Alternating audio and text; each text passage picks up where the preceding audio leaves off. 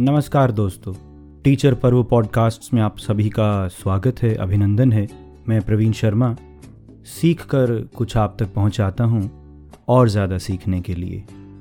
Vidyantariksh parenting series में जितना भी मुझे सीखने को मिल रहा है, समझने को मिल रहा है, उम्मीद करता हूँ, उतना ही आप सभी को भी मिल रहा होगा। एक किस्सा याद आया, एक अपना ही जीवन का अनुभव। लगभग पिछले वर्ष ही जब कोरोना के दौरान थोड़ी सी छूट मिली थी, जब आने जाने लगे थे आसपास तो मैं और एक लवे मेरी नानी के घर जाना था, हमें गाँव जाना था तो मैं और वो बाप बेटा दोनों मिलकर निकलते हैं। कुरुक्षेत्र से कैथल जाकर हम क्रॉक्स खरीदने के लिए एक जूतों की दुकान पर जाते हैं, सभी सावधानियाँ बरतते हुए। तो वहाँ जाने के बाद एकलव्य क्रॉक्स खरीद रहे थे, क्योंकि खेत में जाना था तो फिर उनको पानी में या मिट्टी में दौड़ना, भागना होता है साहब को तो उन्हें लगा कि मुझे क्रॉक्स लेने हैं, लेने भी थे उस दौरान उनको। दुकान पे जाने के बाद जब उन्होंने क्रॉक्स दिखाए तो दो रंग के क्रॉक्स थे, एक ब्लैक एंड रेड का कॉम्बिनेशन था, एक ब्लू और येलो का कॉम्बिनेशन था। तो मैंने उनसे कहा कि एकलव्य, आप चुनना चाहेंगे अपने लिए कि आपको कौन सा पसंद है? उन्होंने कहा, पापा, आपको कौन सा पसंद है? मैंने कहा, पहले आप बताएँ। मुझे तो वैसे ये ब्लैक और रेड वाला पसंद है। मगर अगर आप कहेंगे तो मैं ये दूसरा वाला भी ले लूँगा, नीले वाला, इसको ले लूँगा। मैंने कहा, नहीं, जो आपको अच्छा लगता है वो आप ले लीजिए, ताकि आपको ही पसंद रहे। ये बाप बेटे की जो परिचर्चा, जो कॉन्फ्रेंस चल रही थी, इसको वो दुकान वाले भाई साहब बड़े प्यार से देख रहे थे, और उन्होंने कुछ कहा नहीं।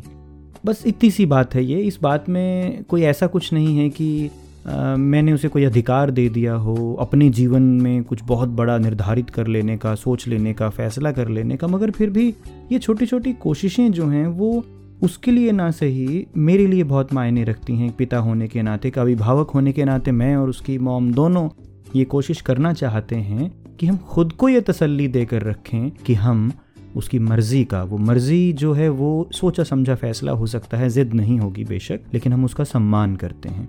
ऐसी ही कुछ समझ और अच्छे तरीके से समझने को, सीखने को मिली, जब विद्यांतरिक्ष पेरेंटिंग सीरीज़ में डॉक्टर आरती और श्री अमित डागर जी के विचारों को पढ़ा। आज वैसा ही एक विचार बच्चों को सम्मान देने के बारे में आपके साथ साझा कर रहे हैं। तो आइए सुनते हैं विद्यांतरिक्ष पेरेंटिंग सीरीज़ का आज का विचार। शीर्षक है, बच्चों को सम्मान दें।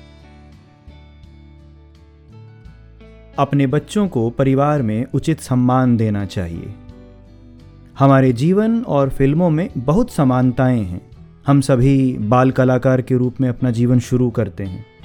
बड़े होकर युवावस्था में हीरो हीरोइन वाली स्थिति में पहुँचते हैं।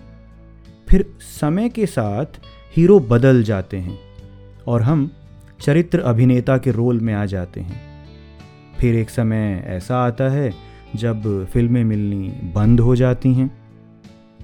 एक सच्चे कलाकार की तरह ही हमें भी जीवन में सभी अवस्थाएँ समान रूप से स्वीकार करनी चाहिए। कल्पना कीजिए, ऐसे कलाकारों की जो चरित्र अभिनेता की उम्र में भी हीरो के रोल करते रहे और साथ ही उन कलाकारों के बारे में जो स्थिति को स्वीकार कर उम्र अनुसार अपनी भूमिकाएँ बदलते रहे और अन्य लोगों को हीरो के रूप में स्वीकार किया। आपके परिवार के हीरो कौन हैं? क्या आप अपने बच्चों को हीरो बनने का मौका देते हैं? हीरो बनने से मतलब है कि न सिर्फ़ उन्हें अपने जीवन के निर्णय लेने दें, उन्हें परिवार में एक संपूर्ण सदस्य के रूप में मान्यता दें, उन्हें परिवार के फैसलों में शामिल करें। फैसले लेते समय उनकी राय लें और उसे महत्व दें और गंभीरता से लें। उचित समय पर उनके द्वारा लिए गए फैसलों के साथ चलें। यदि सारी उम्र हम ही हीरो रहेंगे तो हमारे बच्चे बाल कलाकार से सीधे चरित्र अभिनेता की स्थिति में पहुँच जाएँगे और ये गलत होगा। ये विचार डॉक्टर आरती और श्री अमित डागर जी के विद्यांतरिक्ष पेरेंटिंग श्रृंखला के इस अंश में। यदि आपकी कोई राय है, कोई सुझाव है तो आप हमें ये सुझाव पहुँचा सकते हैं विद्यांतरिक्ष के फेसबुक पेज पर, या लिख सकते हैं email teacher Parv at the rate Gmail dot com पर, या फिर टीचर पर्व ट्विटर पर हमसे जुड़ सकते हैं। बहुत जल्द एक नए विचार, एक नई समझ के साथ विद्यांतरिक्ष पेरेंटिंग सीरीज़ में फिर से मुलाकात होगी। तब तक के लिए मुझे, यानी प्रवीण शर्मा को इजाज़त दीजिए। नमस्कार।